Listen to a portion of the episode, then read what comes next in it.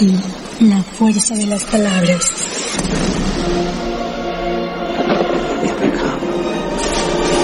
Una sola palabra te puede aterrorizar. Una sola palabra te puede emocionar. Una sola palabra te puede deprimir.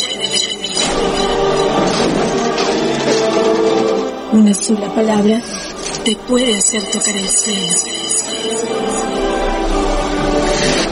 Los medios han descubierto lo que no se habla en la comunicación.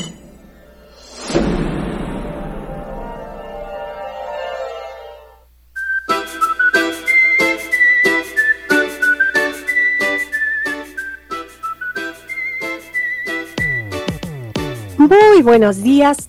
Qué gusto encontrarme con ustedes hoy día 24 de mayo del 2021. Estamos en el Centro Universitario en Periodismo y Publicidad a través de su estación de radio CUB en línea.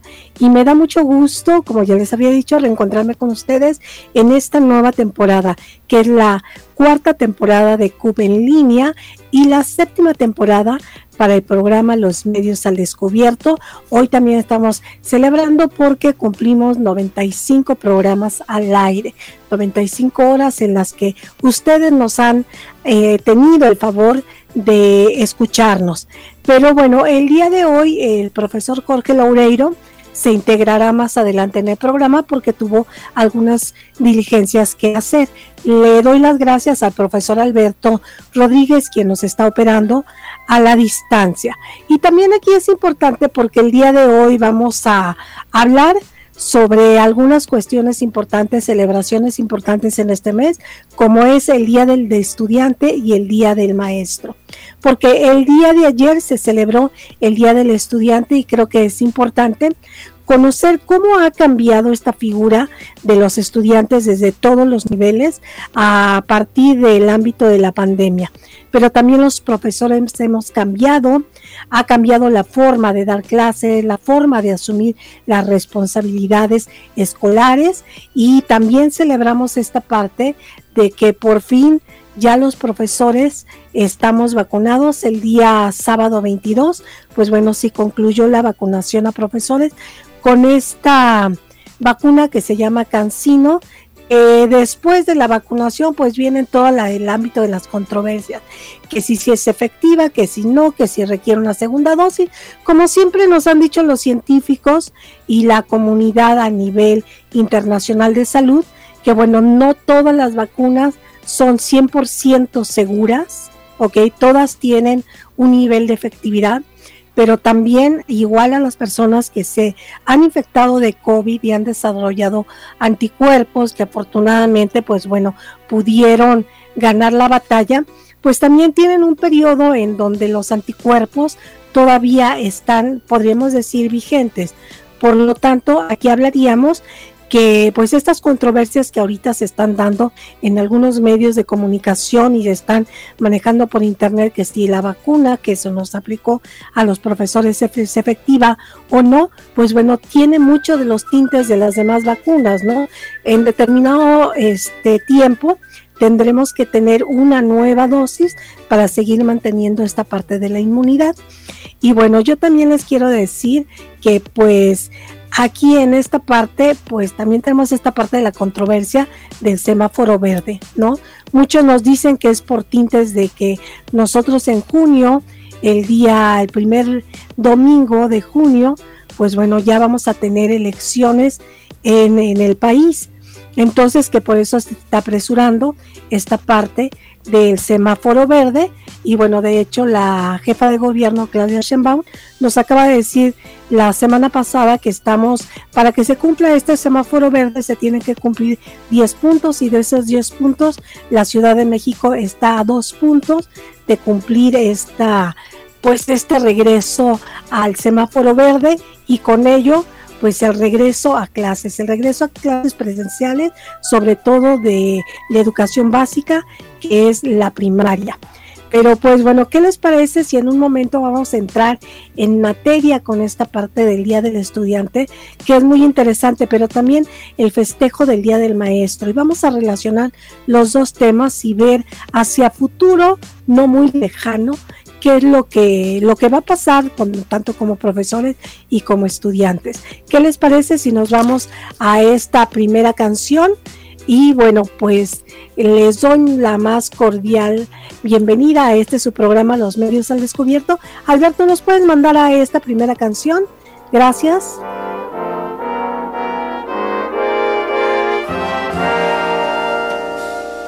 ¿Cuántas veces me quedo pensando en las cosas que hicimos, dijimos y en ti?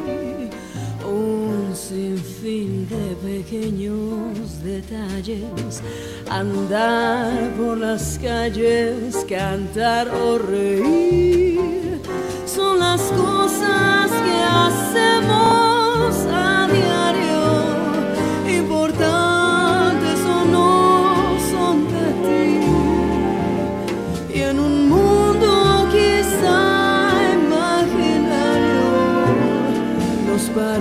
parece divino existir, disfrutar el brincar de la mano, agua que la lluvia dejó por ahí, estirarse a cortar una rama o quizás pararnos a ver un rubí.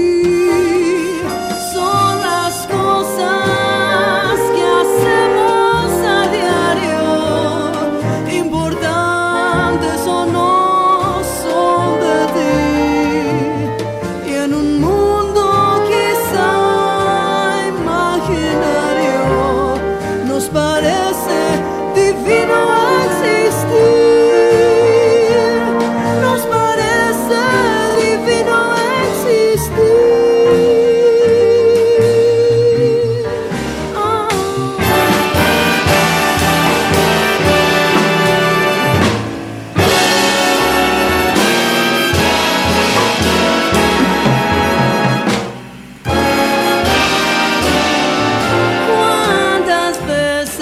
veces me quedo pensando en las cosas que hicimos, dijimos y en ti un sinfín de pequeños detalles?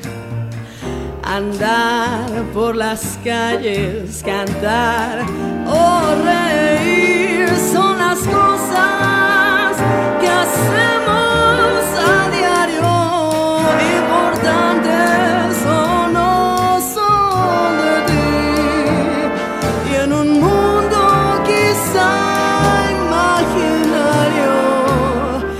nos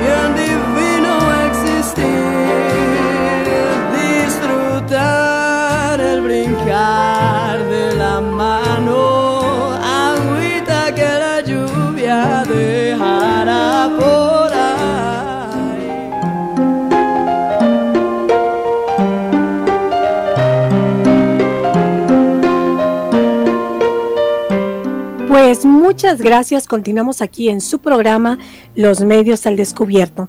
Y como les dije hace un momento, pues vamos a hablar de dos fechas importantes, que es el 23 de mayo que se celebra el Día del Estudiante. Por lo tanto, quiero externar una felicitación, un abrazo enorme a todos los estudiantes del Centro Universitario en Periodismo y Publicidad y de todas las universidades y de todas las escuelas para que no pase desapercibido esta fecha es importante saber de dónde viene esta celebración del Día de, del Estudiante. Y es así que la conmemoración de, de este día se da a través de un movimiento estudiantil de 1929 que se llevó a cabo por estudiantes de la Universidad Nacional de la Facultad de Derecho en donde ellos querían este pues finalmente tener derechos sobre sobre cuestiones académicas Y muchas de estas cuestiones, pues bueno, ¿quién las manejaba? El presidente era quien designaba al rector o al director de esta Universidad Nacional. Y en 1929, el 5 de mayo, estos estudiantes de la Facultad de Derecho este, ponen la bandera de huelga, esta bandera rojo y negro, pero no es hasta el 23 de mayo que hubo un enfrentamiento entre los estudiantes y las fuerzas policíacas en, este, en ese momento.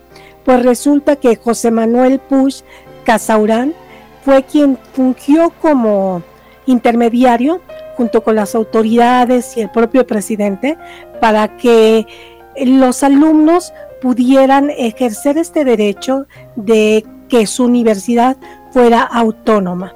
Es así que se logran buenos avances y más adelante, que sería el 10 de junio, es como se decreta la, pues podríamos decir, esta parte que tanto estaban buscando los alumnos, que es la que la Universidad Nacional fuera autónoma. En la Plaza de Santo Domingo fue colocado una placa declarando el 23 de mayo el Día del Estudiante para hacer un homenaje a aquellos estudiantes que en ese enfrentamiento este, pues salieron heridos por una lucha de la autonomía. Precisamente por eso ahora tenemos la Universidad Nacional Autónoma de México. O sea, esta Universidad Nacional se convirtió autónoma. ¿Quiere, ¿Qué quiere decir esta parte de la autonomía? Bueno, que ellos tienen derecho, tanto como el gremio de los docentes como el gremio estudiantil, para poder decidir cuál es la mejor conveniencia para poder, este, pues, a través de un ejercicio de votación, elegir a un rector, elegir a sus representantes estudiantiles, incluso su propio consejo estudiantil. Pero pues bueno, ¿qué significaría ser estudiante? Aquí muchas veces hablamos que la responsabilidad de un estudiante es a través de lo que serían sus obligaciones y sus derechos. Yo no sé cómo fueron ustedes como estudiantes, pero yo les podría contar que hasta la secundaria no fui como muy buen estudiante, que digamos, ¿ok? Porque, pues bueno, me costaba trabajo muchas materias y en ese sentido, pues bueno, me parecían pesadas las clases. Sin embargo, cuando yo entro a la preparatoria, todo mi panorama cambia absolutamente. Creo que me volví una excelente estudiante y ya no digamos en la universidad, tuve que sacrificar muchas cosas y poder entender que ser estudiante no es solamente portar este, unos libros y creer que soy estudiante, sino comprometerme a ser estudiante.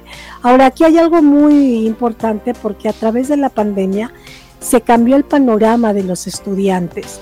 Creo que todo está igual, como más adelante voy a platicar en torno a los profesores.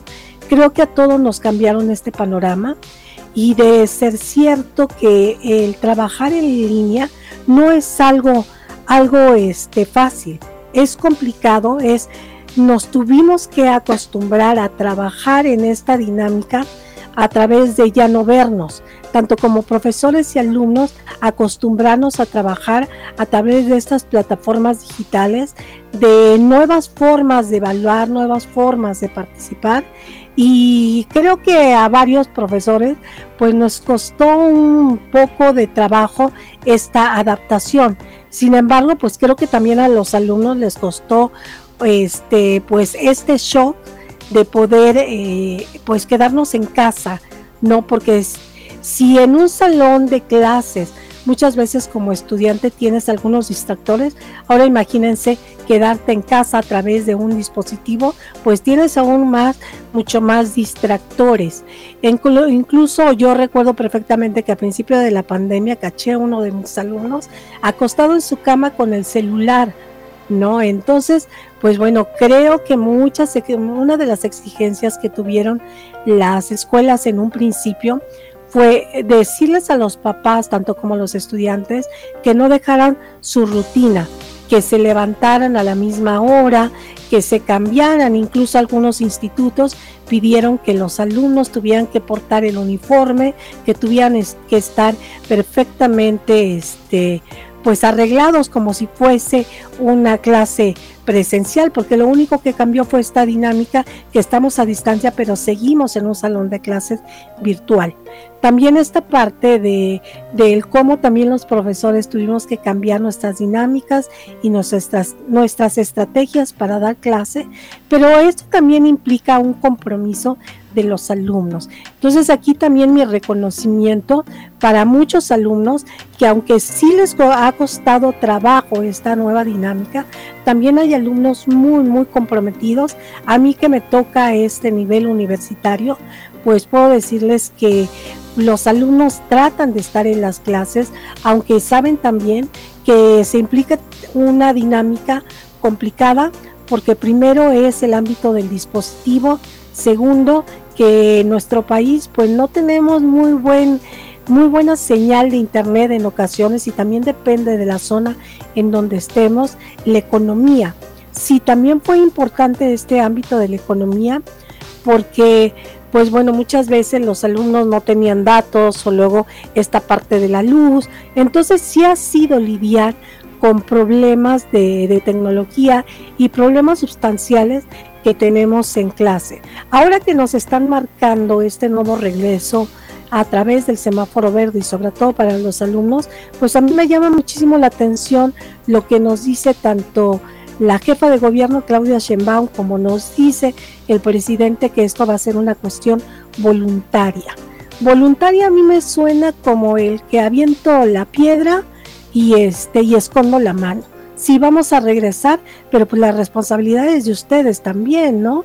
Entonces, mucha, mucha de esta parte de ser estudiante es también asumir nuestras responsabilidades. Sabemos que algún día teníamos que regresar, pero están las condiciones dadas. Yo considero que no, que no tenemos todavía las condiciones dadas, sobre todo si ya teníamos un rezago en el ámbito de las escuelas, porque muchas escuelas a lo mejor eh, en sus instalaciones después del sismo del 2017 quedaron resentidas, no pudieron este, arreglarlas en su totalidad, pero también esta parte que debemos de tener los protocolos de sanitización.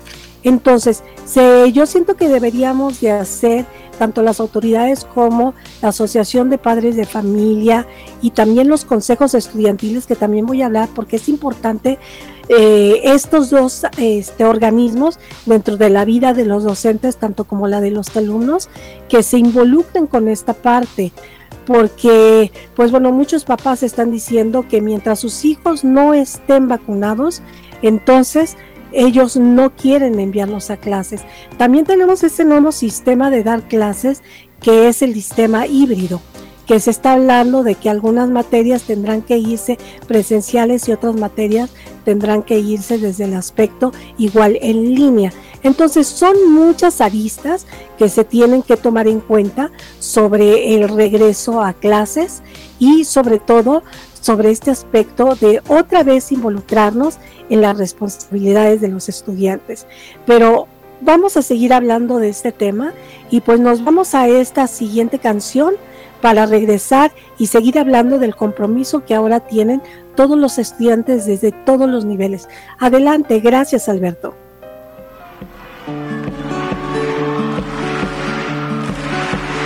Cambia lo superficial cambia también lo profundo, cambia el modo de pensar, cambia todo en este mundo, cambia el clima con los años, cambia el pastor su rebaño,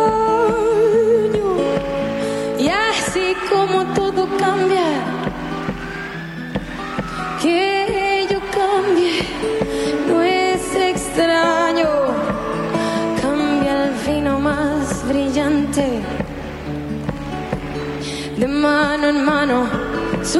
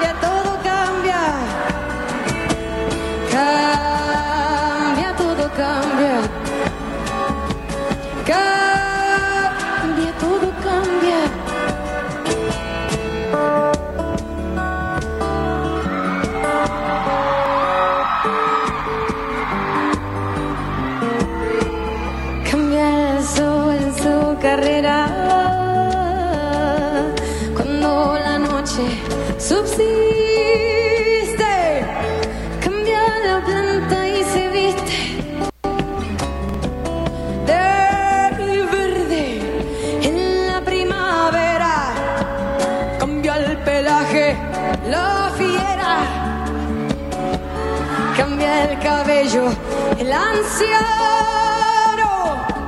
Y así como todo cambia, que yo cambie no es extraño.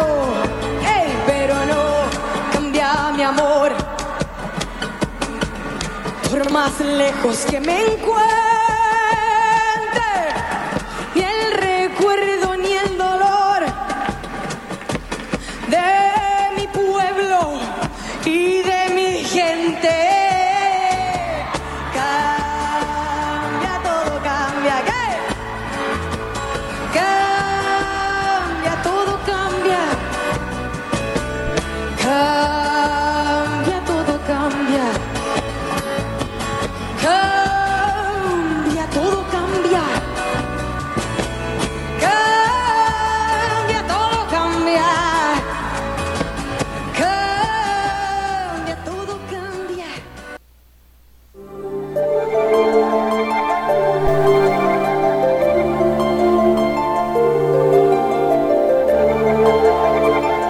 Qué bueno que continúan con nosotros en su programa Los Medios al Descubierto.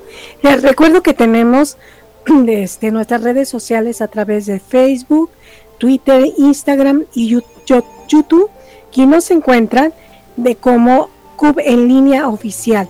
Y también tenemos Spotify, en donde pueden eh, ustedes escuchar por los podcasts que son especiales, pero también aquí quiero extender una invitación a todos los alumnos del Centro Universitario en Periodismo y Publicidad, porque CUP en línea los está buscando. Estamos buscando nuevos locutores, estamos buscando gente que quiera participar con nosotros con nuevos proyectos para enriquecer esta estación de radio que es de ustedes, que es de nosotros, al igual que los profesores. También quiero invitar a los profesores que sé que varios de ellos nos escuchan, si tienen algún proyecto que quieran aquí este tener en Cuba en línea, las puertas están abiertas. Nada más es cuestión de que se comuniquen con el profesor Jorge, con el profesor Alberto, para que se contacten con nosotros y podamos crecer esta estación de radio que creo que es fundamental porque hay tantos temas de los que podemos hablar y, podemos involucrar tanto a los alumnos como los profesores. Entonces, pues bueno, la convocatoria ya está abierta. Entonces esperamos que pronto podamos contar con nuevos proyectos, nuevos locutores y podamos seguir enrique- enriqueciendo esta parte de la comunicación del Centro Universitario en Periodismo y Publicidad a través de Cuba en línea. Pero bueno, estaba hace un momento hablando de esta parte de lo que significa ahora ser alumno. Si tenemos que festejar esta parte de tener el privilegio de ser estudiante, porque la vida del estudiante es fantástica. A veces, pues bueno, no nos tenemos más que preocupar por lo único que tenemos o que lo, nuestros padres nos exigen es ser un buen estudiante. Entonces, el ser un buen estudiante implica mucho compromiso, no implica esta parte de cumplir, de poner atención, de también de leer, pero también aquí hay esta parte que yo siempre he criticado, que actualmente con las nuevas tecnologías, pues los alumnos de las nuevas generaciones, pues consideran que todo lo van a encontrar en línea. ¿Ok? Y no es cierto. Sí, desafortunadamente con la pandemia dejamos de ir a las, a las bibliotecas, a las hemerotecas, pero pues bueno, no le echemos toda la responsabilidad a la pandemia, porque antes de esto, pues bueno, muchos alumnos dejaron de ir a las hemerotecas y a las bibliotecas, dejaron de leer, y sí hay ahí un rezago en términos de sintaxis, en términos de redacción, ¿Por qué? Porque, bueno, nos estamos acostumbrando a esta gran polémica del copiar y pegar, ¿ok? Que también aquí es responsabilidad de nosotros como profesores el decirle a los alumnos que lo que están haciendo es un plagio, ¿no? Que cuando ellos, que ellos consideran que no es ningún delito, que no es ninguna falta, que tampoco tiene que ver con el ámbito de la ética, tenemos que situarlos en que sí, esto es una cuestión de honestidad, una cuestión de ética y también de conocimiento y responsabilidad.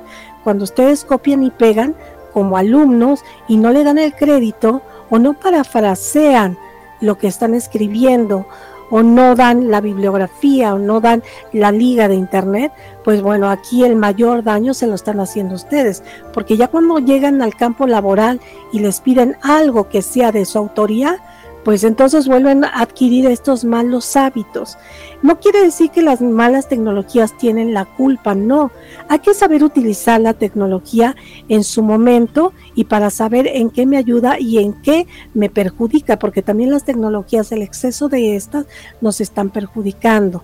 Y algo con lo que yo me he estado topando en estos días es que muchos alumnos desde que les dijeron que ya te estábamos casi en semáforo verde, es que están muy, muy emocionados por regresar. Sí, yo entiendo que esta parte de regresar a clases, del volver a vernos, del volver a tener esta cuestión de la intercomunicación, esta interactuar entre nosotros, es fundamental pero vuelvo otra vez a reiterar, tenemos las condiciones dadas, yo creo que eso es importante replantearlo. Y es importante replantearlo porque hay dos figuras fundamentales, eh, tanto en la vida como de los maestros como de los alumnos, pero va más enfocado al ámbito de los alumnos, que son los consejos estudiantiles. Fíjense que este, la Asociación de Estudiantes tiene una finalidad y es crear un vínculo entre estudiantes, profesores y directivos de las instituciones para dialogar en torno a lo que es la sana convivencia y los problemas que se puedan atravesar a través de lo que sería el aspecto del aprendizaje y de la convivencia. El objetivo es analizar eh, las ideas y encaminadas al mejoramiento de los planes de estudio y las instalaciones, así como los servicios de educación. Entonces, muchas veces, muchas instituciones, sobre todo a nivel preparatoria, ya, bueno, algunos en a nivel preparatoria, pero propiamente los consejos estudiantiles o esta parte de los derechos y obligaciones de los alumnos ya es a nivel universitario. Entonces, pues bueno, toda institución debería de tener esta parte de un consejo estudiantil. ¿Es sano? Sí, por supuesto que es sano. Aunque muchos directivos por ahí dirían, no, es que nada más vienen a hacer grilla y yo diría que, que no es sano tener un consejo estudiantil para tener una intermediación entre si hay algún problema con algún profesor y las autoridades o alumnos con autoridades y profesores. Entonces, pues bueno, yo siempre les digo a mis alumnos que es importante que también se involucren con los temas que se relacionan con sus escuelas, que se relacionan con sus universidades, porque a veces como que yo siento que también son indiferentes, ¿no? Así como ellos tienen estos derechos, también tienen obligaciones, pero también es importante que ellos se, involucren y tengan una buena relación con sus directivos, con sus profesores, con sus coordinadores. Y entonces, pues bueno, a mí me encantaría que en el CUP tuviéramos un consejo estudiantil y que pudiéramos coadyuvar actividades tanto de recreación, culturales como académicas, no dejárselo todo a la institución, porque entonces aquí podríamos pensar que los alumnos no están interesados en esta vida este, estudiantil o en esta vida universitaria.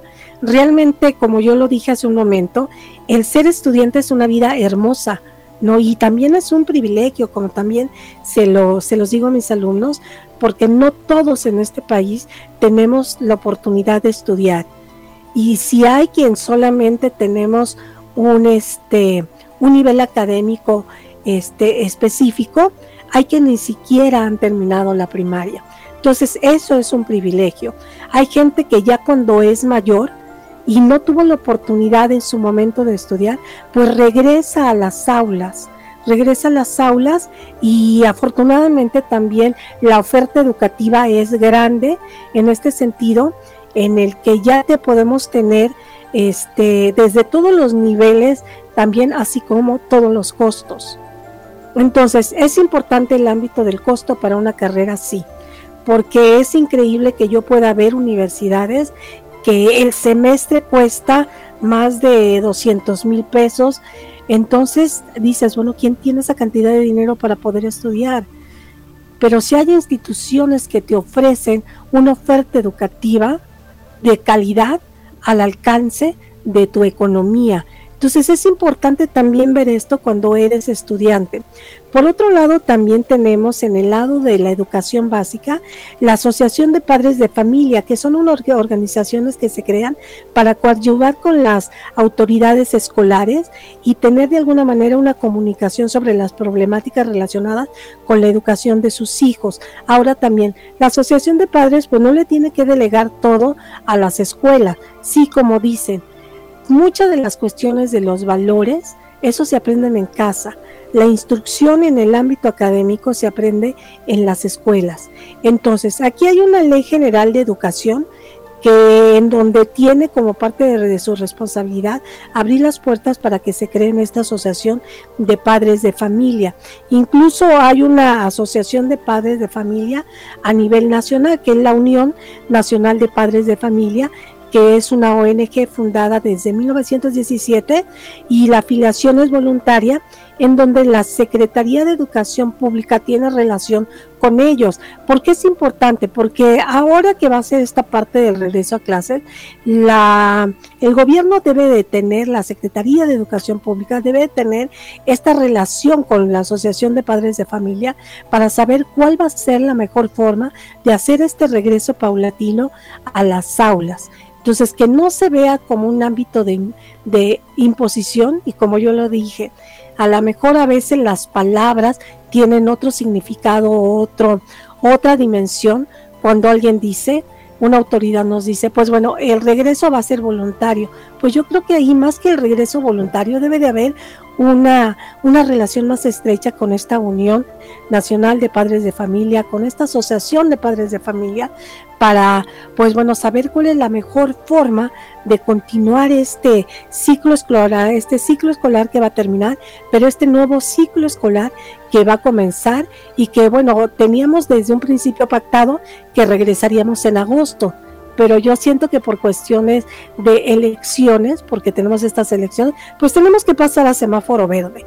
Y la, y la premisa era que a través de que tuviéramos semáforo verde, entonces tendríamos que regresar a la escuela. Entonces, pues bueno, estas dos partes, estas dos este, vertientes que tienen los estudiantes que es, son los consejos estudiantiles y las asociaciones de padres de familia, son parte de la vida escolar, son parte del estudiante. Y a mí me encantaría que se comunicaran con nosotros, que nos dejaran en nuestra página de Facebook de los medios al descubierto que está, la pueden encontrar aquí, los medios como los medios y la cultura y los medios al descubierto. Y también tenemos un Twitter que se llama Los medios al descubierto, en donde nos podrían dejar opiniones de qué piensan sobre este regreso a clases, si en sus escuelas tienen eh, esta comunicación de un consejo estudiantil, qué les gustaría a ustedes plantear a través de un consejo estudiantil o bien de esta asociación de padres de familia, porque también nosotros tenemos pues una educación básica que es, bueno, media, media superior, que es el bachillerato, pero que estos alumnos todavía dependen de papá y mamá.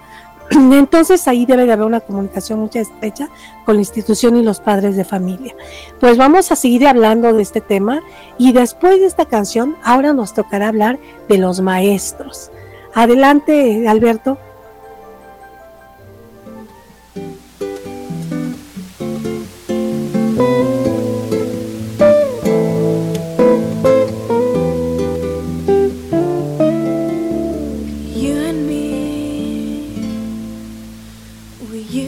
be together every day together. Oh.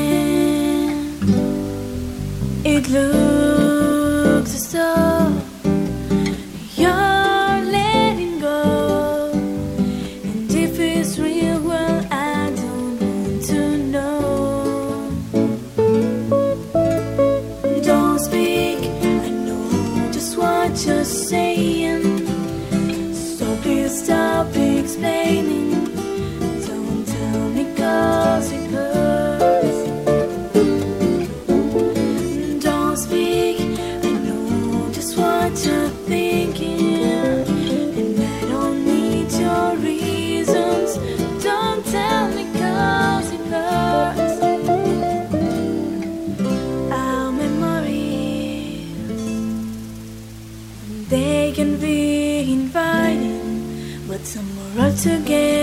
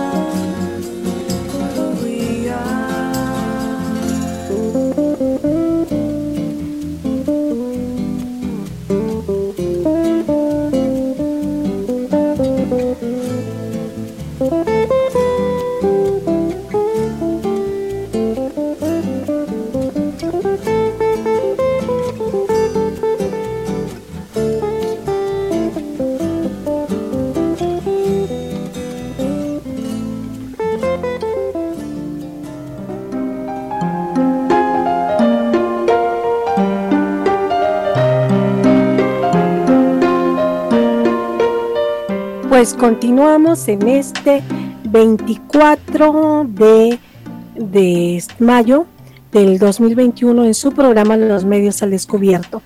Y bueno, estamos hablando hoy en el tema sobre el Día del Estudiante que se celebró el 23 de mayo, ayer domingo, y también el 15 de mayo celebramos el Día del Maestro. Ahorita vamos a hablar sobre esta cuestión de la vocación de ser un maestro. Pero es importante que les recuerde que tenemos nuestras redes sociales, estamos en Facebook, en Twitter, en Instagram y en YouTube como Cuba en línea oficial y somos el Centro Universitario en Periodismo y Publicidad. Estamos en Doctor Río de la Loza 250 en la colonia Doctores. Y aquí, pues bueno, vamos a empezar a hablar un poco sobre los maestros. No, este origen del Día del Maestro, mucha gente podría pensar que fue por instancias de un gobierno. Fíjense que no, tiene un sesgo católico. En realidad surge a través de un santoral católico, ya que el día ese día del 15 de mayo se celebra el santoral de Juan Bautista Lasalle, quien fuera sacerdote y pedagogo y quien dedicó su vida a la formación de maestros. Entonces, a partir de ese momento, en Europa se empieza a hablar sobre esta parte, sobre todo en Italia, de, de, utilizar este día o asignar este día del 15 de mayo para celebrar a los docentes. Él fundó una congregación de escuelas cristianas para la enseñanza de niños de escasos recursos. Y es así que el 15 de mayo en México se decreta como el día para celebrar a los docentes, ¿ok? A través de este, la Secretaría de Educación Pública y sí del gobierno y es en 1917 que el Congreso, a instancias del presidente Venustiano Carranza, elige este día para celebrarlos. Pero no es hasta 1918 que se celebra por primera vez el 15 de mayo, el Día del Maestro. Aquí también podemos hablar que existe en México la Escuela Nacional de Maestros, que es fundada el 24 de febrero de 1887, que es la escuela normal para profesores de, instancia o de instrucción primaria. Eh, me gustaría hablar un poco del ámbito de los profesores que nos dedicamos a dar clases eh, a nivel universitario o a nivel preparatorio, a nivel medio superior. Porque fíjense que yo me he topado con que muchos de los profesores que damos clases a este nivel, pues en realidad no estudiamos una carrera como profesores. No tenemos una carrera este, de educación como tal. Sí tenemos una, una carrera universitaria, pero creo que nuestra vocación y nuestro gusto por dar clases nos ha llevado a poder impartir clases en, pues, en estos niveles. Yo recuerdo perfectamente que yo me inicié dando clases todavía ni cumplía 17 años, porque bueno, me inicié dando clases, dando a nivel, a nivel artístico. Yo eh, estaba estudiando en una escuela de Limba, entonces estudiaba una especialidad en danza y se me, se me vino la oportunidad de dar en un curso de verano clases de danza. Entonces por primera vez me enfrenté a un grupo y ahí empecé a dar clases. Me encantó mucho esta parte de la dinámica de dar clases, de enseñar lo que yo sabía, de instruir a mis alumnos. Y es así que cuando yo entro a la universidad, pues bueno, yo ya trabajaba en una escuela en donde daba clases artísticas, daba clases de, teatro musical, daba clases de danza. Entonces mi vocación por dar clases siempre fue desde, pues desde que ella yo era estudiante por cuestiones de, pues bueno, de la universidad que tienes que hacer tu servicio social y esta parte, pues entré a la parte este, profesional, a, a ser este publicista en una agencia de publicidad, trabajé en agencias de publicidad, trabajé en estaciones de radio, pero fíjense que mi vocación como docente siempre ha permanecido, siempre ha permanecido en este sentido. Y aquí podríamos decir que pues nunca dejé mi parte de dar clases, nunca dejé. Y es así que cuando yo egreso de la universidad y estoy en una agencia, pues bueno, empiezo a, a extrañar el dar clases. Por primera vez me acerqué a una institución de dar clases, a una universidad, me hicieron un examen y me quedé. Entonces desde ahí me empecé a dar cuenta que me gustó mucho el ámbito de dar clases.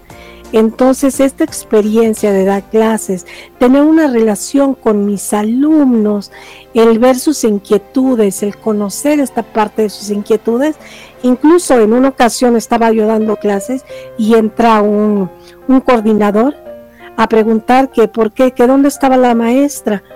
¿no? Entonces le digo, es que yo soy la maestra. Me dice, ¿usted es la maestra? Entonces, bueno, aquel momento cuando yo comienzo, pues muy, muy joven, dando clases, pues me veía como mis estudiantes. ¿no? Entonces hay una identificación en aquel momento con mis estudiantes y me doy cuenta que para mí es fundamental el dar clases. Para mí es muy, muy importante esta parte porque no solamente aprendes a, entender a tus alumnos, sino también este gusto por la docencia. Creo que si hay una, una vocación docente, y como yo les decía, la gran mayoría de mis, de mis colegas con los que yo platico, pues la gran mayoría son, este, son profesionistas, pero no profesionistas desde el lado de la educación. Es así que pues existe una necesidad en el mercado ya a nivel posgrado de sacar cursos o maestrías o diplomados que tengan que ver con las ciencias de la educación. Entonces ya muchos tomamos cursos o empezamos ya a estudiar en torno a esta parte de ya desde el lado de la metodología dar clases, porque muchas veces comenzamos a dar clases de forma empírica, pero fue así como ahora el dar clases en línea fue de forma empírica y a ver cómo le, le, entendemos, cómo le movemos aquí, pues bueno, ya hay cursos que se están dedicando a esta parte, hay plataformas que también nos están ayudando a ejercer esta, este, esta profesión con mucho más decoro y también con mucho más profesionalidad. A mí me encantaría saber de mis colegas, sobre todo mis compañeros del centro universitario, que nos llegaran a contar cómo han sido sus experiencias desde el aspecto de dar clase. Y fíjense que hay algo que a mí me molesta mucho y yo creo que desde un principio, desde, desde que yo empecé a dar clases, me molestaba mucho algunos colegas que decían, no, pues es que yo me metí a dar clases en lo que encontraba un trabajo entonces, pues bueno, yo veía un desprecio en estas palabras sobre el compromiso de ser docente. Entonces, igual muchos alumnos lo percibían, no, pues es que esa clase, aquí en clase se dice que está mientras se encuentra un trabajo, cuando la labor docente es un trabajo y no es fácil. El enfrentarte a un grupo no es fácil. El entender y poner límites también como profesores no es fácil, pero también Fíjense que hay algo muy importante porque a lo largo de esta vida académica, en cuanto eh, se refiere a mi persona, pues yo ya voy a cumplir casi 17 años de dar clase. Entonces, en estos 17 años, pues bueno, mis alumnos han brincado esta, esta línea de ser mis alumnos, de ser mis exalumnos, para convertirse en grandes amigos. Muchos de mis exalumnos son amigos de vida. Muchos con ellos hemos vivido desde, pues desde, que eran estudiantes hasta ahora que ya son padres de familia. Entonces incluso también esta forma de que en determinado momento tus profesores se vuelven grandes amigos de vida. Yo les puedo decir que cuento con la fortuna de que algunos de mis profesores de universidad y de preparatoria ahora son mis grandes amigos. Brincamos esta parte y entendimos que las relaciones humanas también pueden conformar grandes amistades grandes amistades en donde pues se agradece la vida porque ahora que yo estoy de este lado de, de, los docentes pues bueno yo veo a mis profesores incluso todavía les sigo pidiendo consejo todavía algunos de mis profesores les sigo pidiendo consejo y yo sé perfectamente que hay grandes profesores que ya no están conmigo, pero que me dejaron grandes enseñanzas, no solamente desde el ámbito académico, sino también desde el ámbito profesional. Entonces, eh, esta parte de que este, brincamos esta barrera, pues son situaciones de la vida, ¿no? Así como yo en este momento, pues bueno, como yo les decía, tengo exalumnos que ahora son mis amigos y que ahora convivo con sus hijos, con sus esposas, con sus esposos. Entonces, este, pues bueno, eh, cuando nos vemos, nos vemos con mucho gusto cuando hacemos estas reuniones de, de, exalumnos y maestros, que ahora con la pandemia pues tuve la fortuna de reencontrarme con mis profesores de universidad cuando uno de mis compañeros nos convocó y pues logramos eh, esta parte de esta conjunción, ¿no? Y ahora pues bueno, tenemos mucho mayor contacto gracias a las nuevas tecnologías, porque muchos de ellos yo no sabía de, de, mis compañeros, pero logramos, logramos estar en contacto. Y pues bueno, ¿qué les parece si nos vamos a la siguiente canción para regresar a, a, este, a despedirnos del programa y seguir hablando de esta labor docente? Gracias, Alberto.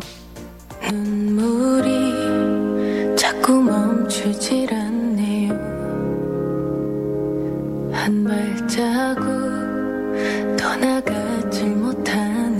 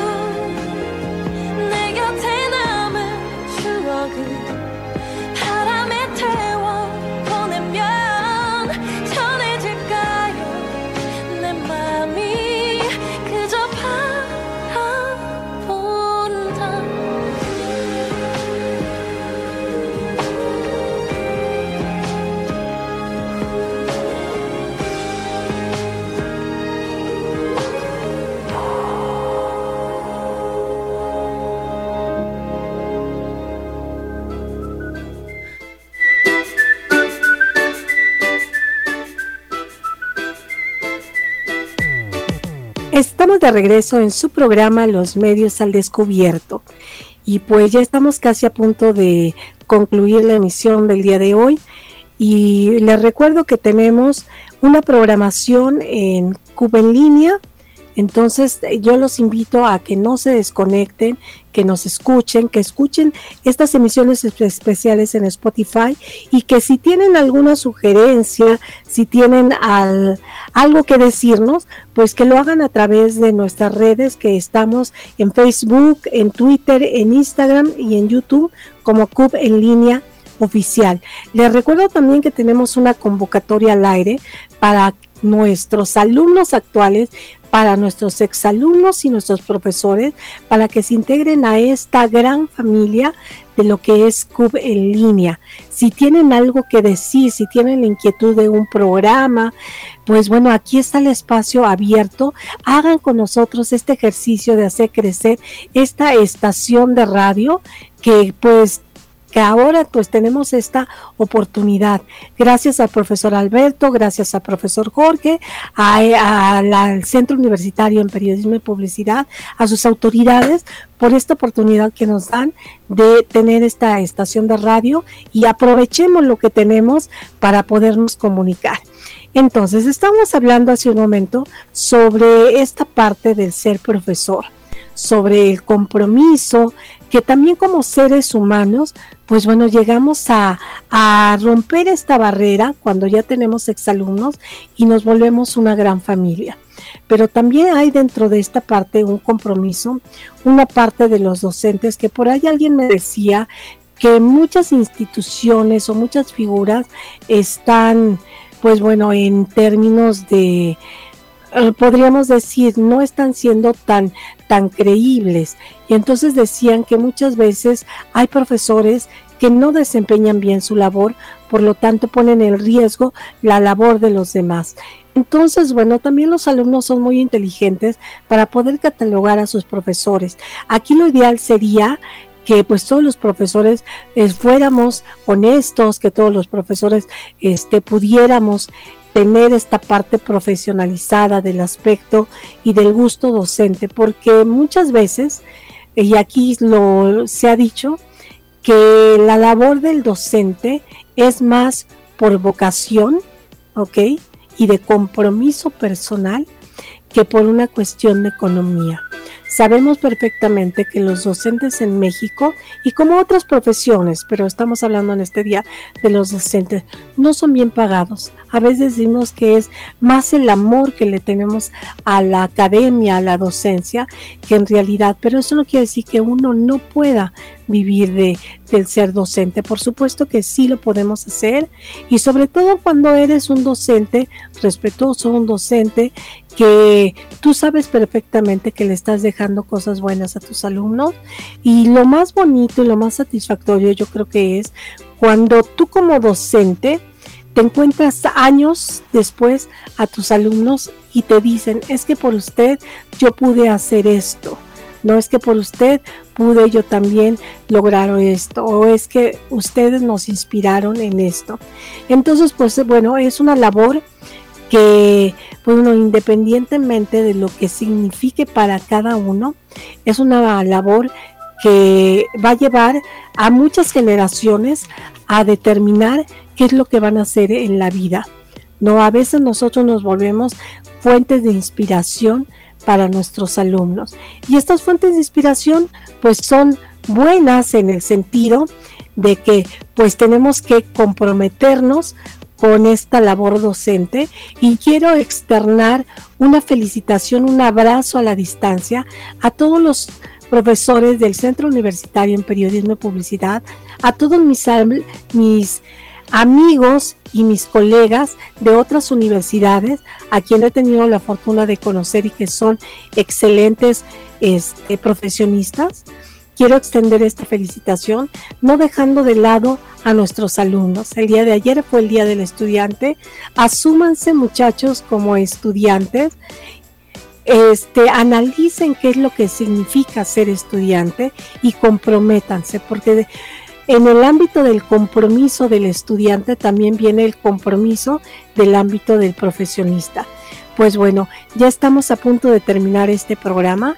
Le agradezco muchísimo al profesor Alberto el habernos operado a la distancia, el ser parte fundamental de esta estación de radio, porque sin él no podríamos tener esta estación de radio en línea, ¿no? Es esta cabeza de este proyecto de CUB en línea y también al profesor Jorge, que desafortunadamente, pues bueno, por unas cuestiones personales no pudo estar con nosotros, pero se integrará la próxima semana en un nuevo tema en este su programa Los Medios al Descubierto. Que tengan una excelente semana.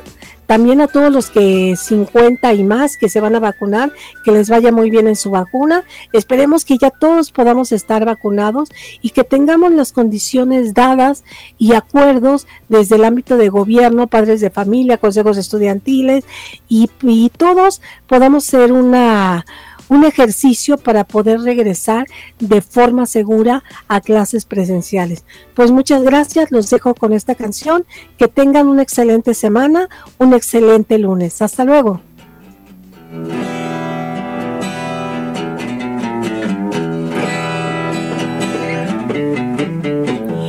Llévame a la casa de tus sentimientos, llévame un poco más lejos que me arrepiento. Llévame derecho hacia la brecha en el techo. Aquella por donde escapo cada que me acuesto y tú te montas en un búfalo feliz. Te montas en un egocentrismo tan gris.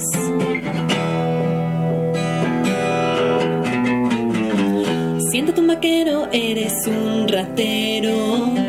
Porta tus escamas como un manto del cielo Vaya que realeza, que honor se me ofrezca. Mira sangrar turquesa, el tapete persa, pero que eres a tu corteza vil, pellejo con alma de viejo y tú te montas en